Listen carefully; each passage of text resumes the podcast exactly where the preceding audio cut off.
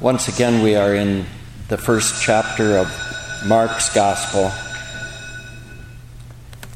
verses 14 and 15. After John was put in prison, Jesus went into Galilee, proclaiming the good news of God. "The time has come," he said. "The kingdom of God is near. Repent and believe the good news." In Jesus' name, beloved of God, Jesus went proclaiming. What a risk Jesus took. Some of you are studying to be public preachers, and you know some of the risks. But everyone who shares Jesus' word with others risks having them reply, "Don't preach to me." Sometimes they mean, "Don't preach to me about a hopeless past. There's nothing I can do about it anyway." But Jesus did not come preaching merely where you went wrong and what you should have done. He proclaimed not a hopeless past, nor powerless directives for the future.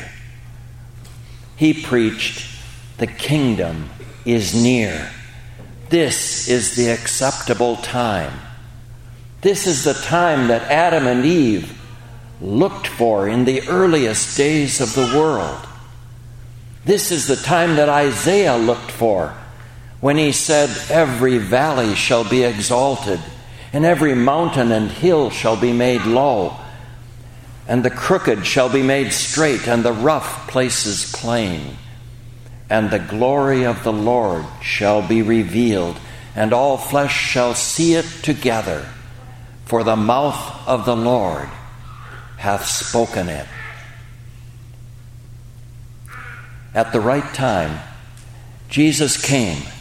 And just as sin had passed from Adam down to all men, even though they themselves had not eaten the fruit, so also righteousness passed from Christ upon all, even though they themselves had not been righteous. If someone has never heard this great news before, now is the time to know it. And if you've heard it 1,000 times, now is the time to grow in it. Jesus came preaching. And he risked hearing, "Don't preach to me. You're talking down to me." Just as you might risk that. But as Jesus told the Jews in John chapter 8, "You are from below, I am from above." It is not a terrible thing for one who actually is above to talk down. It is a gracious thing. It is a thing that he would not have to do. And yet, instead of talking down, Jesus came down to take our place. And he came preaching. Do you think he heard anyone say, "Don't preach to me, it's only words"? With many people, this is true. What they bring is only a word, limp, wilted, and without any power when stripped of atmosphere, background music, and religious surroundings. But with a king, it is different. It is by his words that a king rules. Satan ruled when Adam and Eve followed his word. But the word that Jesus brings is more powerful than Satan's. By the word of the Lord, the heavens were made, and by the breath of his mouth, all their host. And that host even includes those who became the devil and his angels. When Jesus came, then the kingdom of God had arrived, for his word was the word of the King of Kings. Sometimes when people say, "Don't preach to me," they mean, "Don't lord it over me." But how different when it is Christ the King's preaching. Instead of making demands of his people, he gives gifts to them.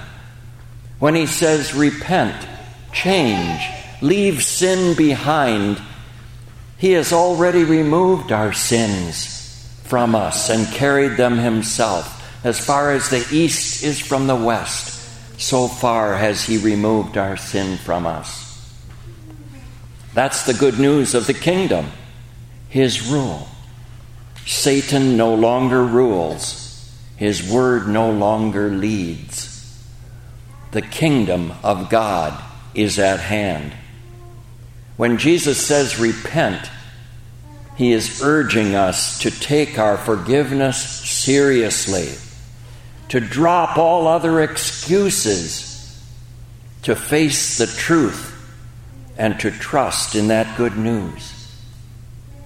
Trusting that our sins are taken away means that we can no longer walk in them. They are gone.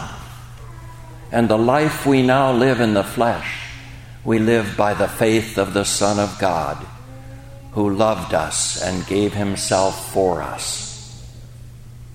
He has conquered Satan's hold over us, and he is Lord of all.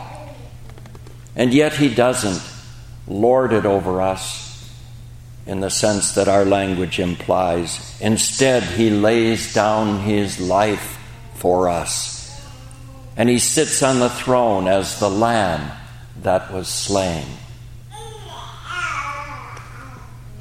Jesus came into Galilee preaching, and what a kingdom had come. It was a kingdom where the king made his subjects dear children of the Heavenly Father.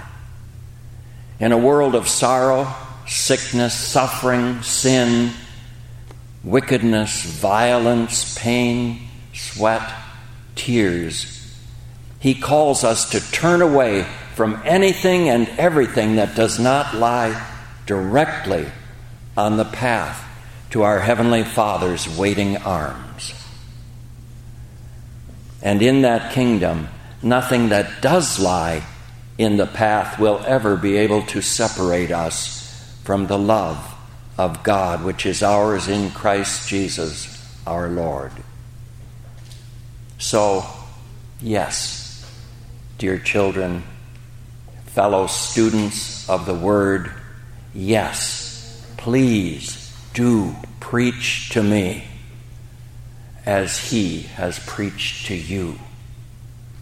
Amen. Hymn 487, the first two and the last two stanzas.